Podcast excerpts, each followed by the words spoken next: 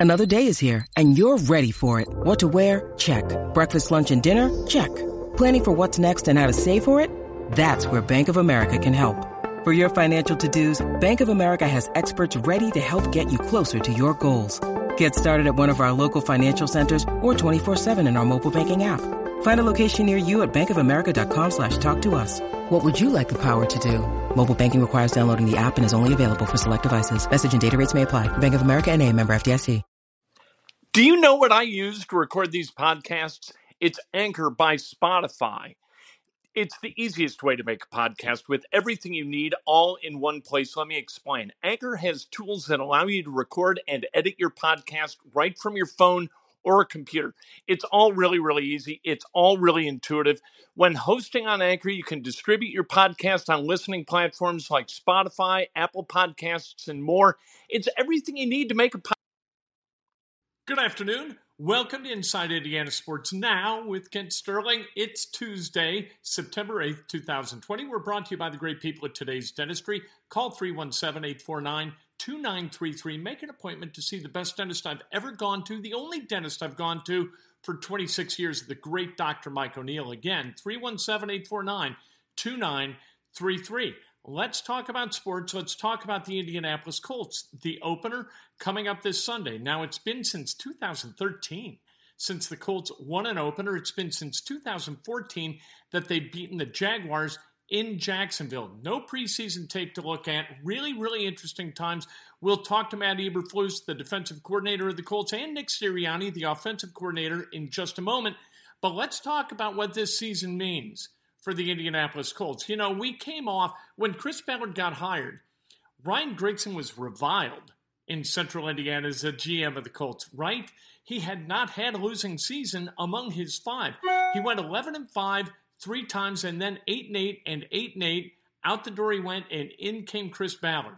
Chris Ballard has employed tactics that I personally subscribe to, building from the inside out, building a locker room filled with guys who are less interested in building personal brands than they are in winning. You want winners, guys who are going to do what it takes to win football games and do what it takes to try to compel others to feel that same way. I think that Chris Ballard has done a great job of that, but through three seasons, two losing campaigns, one season, they went to the playoffs. That was a season when Andrew Luck was the starting quarterback. Andrew Luck retires, and so last year, you kind of give him a Pasadena right? Because no luck completely changed the way this team was constructed. This year, though, like you've got to adjust. That's the way it is. In the NFL, not for long, right? Which means a lot of different things. But in the case of the Indianapolis Colts, it meant Andrew Luck, not for long. His wife, kind of like, Andrew, what are we doing? What kind of life is this? So Andrew says, you know what? We got all the money we're ever going to spend. Let's get the hell out and not do this rehab nonsense anymore and not work 20 hour days and leave you sitting at home for 15 years. Let's not do that. So they didn't. He retires. Jacoby Brissett proved not to be the guy last year, so you hire Philip Rivers. Well, at some point, you got to go win football games. And with Philip Rivers, the San Diego and then Los Angeles Chargers, what did they do? They have gone to the playoffs with Philip Rivers as a starter who missed no time whatsoever during that period. Didn't miss a start. They missed the playoffs five years out of six. In five years out of six, Philip Rivers was in the top 10 in terms of interceptions thrown. That's not good. Last year, he threw 20 picks, and the Chargers went 5 and 11. Now, he might have had a terrible ragamuffin offensive line. That could be the case. But the truth is, he was a starter for 16 games, and they won five of those games, including one against the Colts in overtime in Los Angeles. This has got to change. A 5 and 11 quarterback, a 7 and 9 team, no first round draft picks. DeForest Buckner, a guy they traded a first round draft pick for. They sign him, and, and you got DeForest Buckner as your three technique for a while. Hopefully, he stays healthy.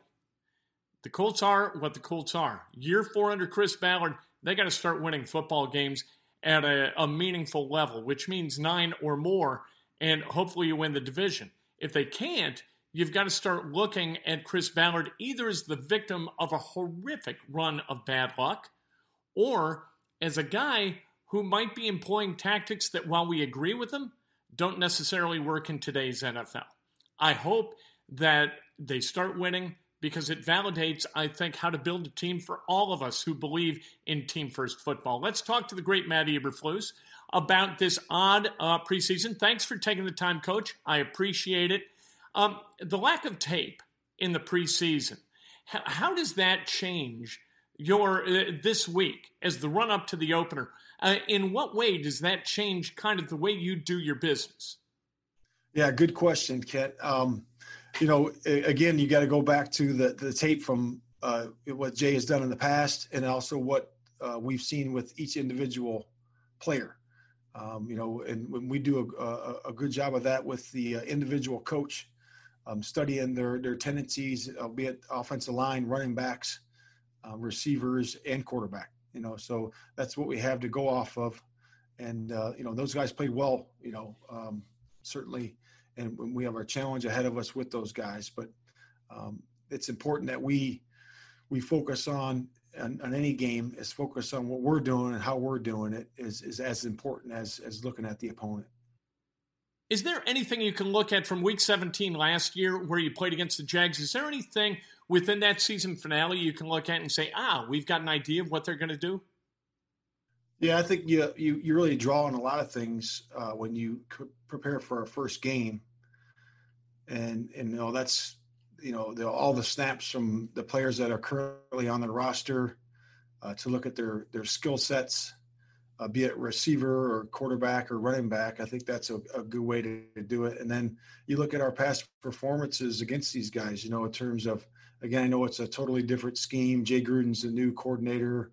You know, Bob McAdoo's the new quarterback coach. You know, the same line coach with George, and so you look at it, you you encompass a lot of different tape when you're playing a, a, a new group, and then also what their acquisitions are. You know, you look at that and see how they're going to uh, filter those guys into their scheme and use their skill sets as well. So uh, there's a lot that goes into it um, from a lot of lot of different ways, and uh, you know, I, I think that uh, that's the best way to do it uh, going forward and, and how you uh, want to attack a particular unit is the ability to create takeaways, and that's what the defense has got to do. Is the ability to create takeaways proportionate to the quality of the defensive front? Yeah, I mean, I think it's a it's a if you look at all the takeaways, you know, in the course of uh, you know last year, and w- which we do, we look at those. It's going to be a combination of uh, rush and cover, cover and rush, and then also pressure. You know, so it'll be a combination of that. And really, a lot of times, it's it's a, it's a really good player uh, beating another player and, and, and, making a play on the football uh, in the pocket. Um, you know, so that's that's uh, again the, the talent level at the D line and, and, the coaching over there. So it's uh, it'll be that way really pretty much for every team. How do you feel about your cornerbacks?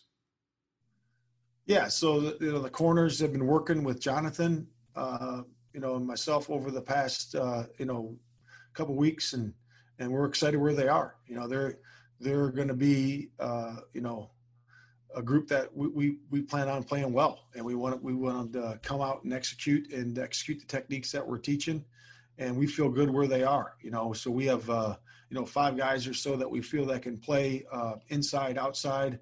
Uh, some guys are more outside, but some guys can play inside and outside, which is always what you need. And it's kind of what we lacked a little bit last year. You know, and now we got TJ and Isaiah uh, having the ability to play inside, outside um, you know, for us. And that's something that we have in terms of our depth. So we're, we're super excited about that with our scouting staff bringing that in for us. And, uh, you know, to answer your question about Isaiah, he's doing well. You know, he's, he's a work in progress like all these uh, rookies are. And he's going to continue to uh, get better uh, with uh, understanding what we're asking him in terms of uh, the hustle and the, the execution. And he's going to continue to work at that. We know you always prioritize tackling above virtually all else. Are you concerned about the level of tackling? Will there be more focus on that this week because you haven't had preseason games? You know, we did tackle live um, in our scrimmages at times. We had live tackling drills and individuals at times. You know, so we we, we feel like we're we're uh, prepared for it. But again, uh, when the when it's the game snapped, we got to do a great job of, of sticking to our fundamentals and details and our good angles, and and being being on top of that as we go. So um, definitely a concern, and uh, we're we're going to work on it again this week.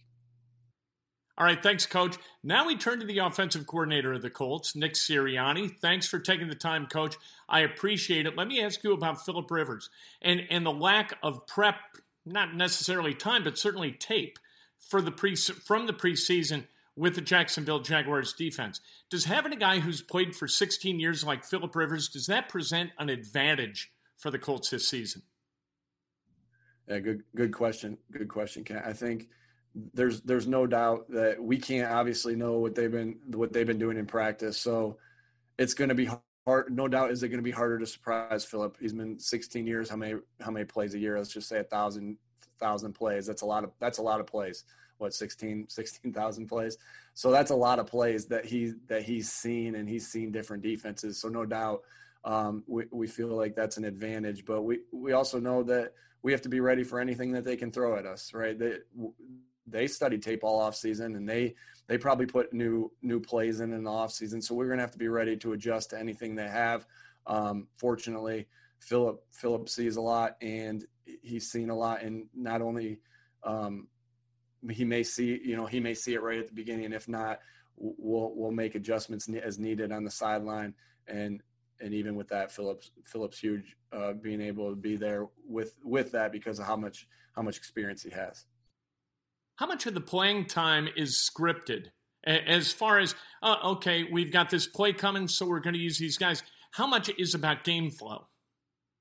We have a plan that we go into each game with and like hey here's who we want on these certain plays and um and so we, we definitely scripted out like here's who we want on this play here's who we want on this play here's the guys we want in on this play.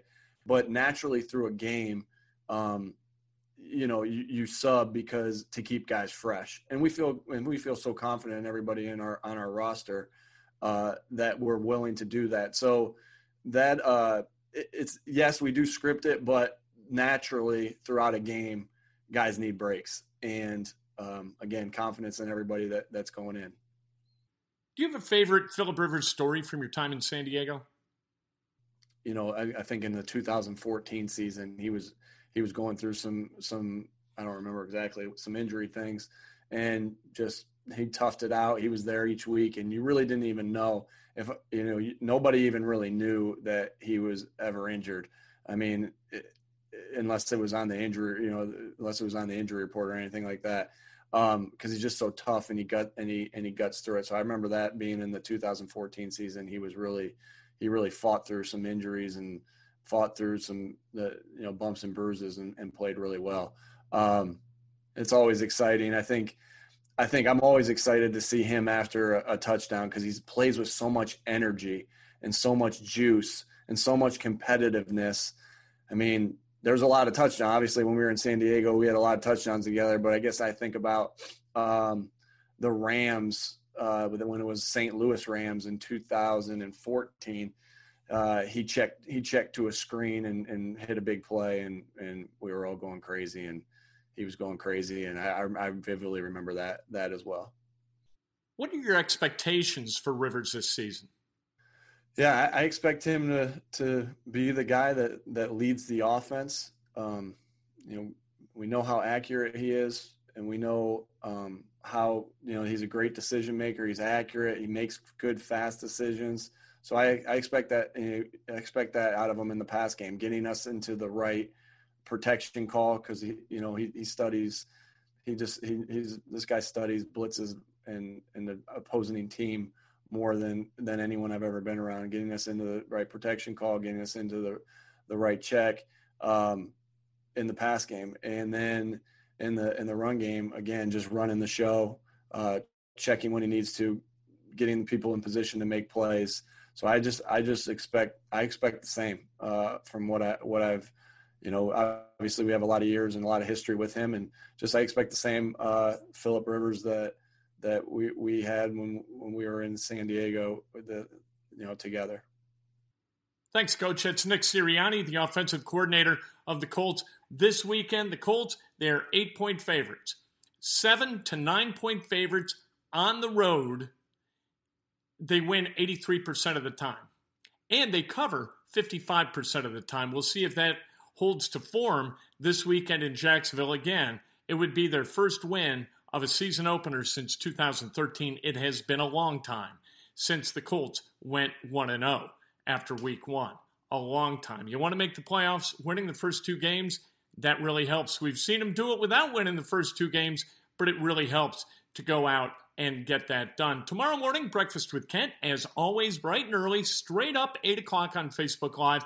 And then at about 8.15, immediately after we finish Facebook Live, we do it again on Periscope and Twitter. It's a show so nice we do it twice, all brought to you by the great people at Today's Dentistry. 317 849 2933.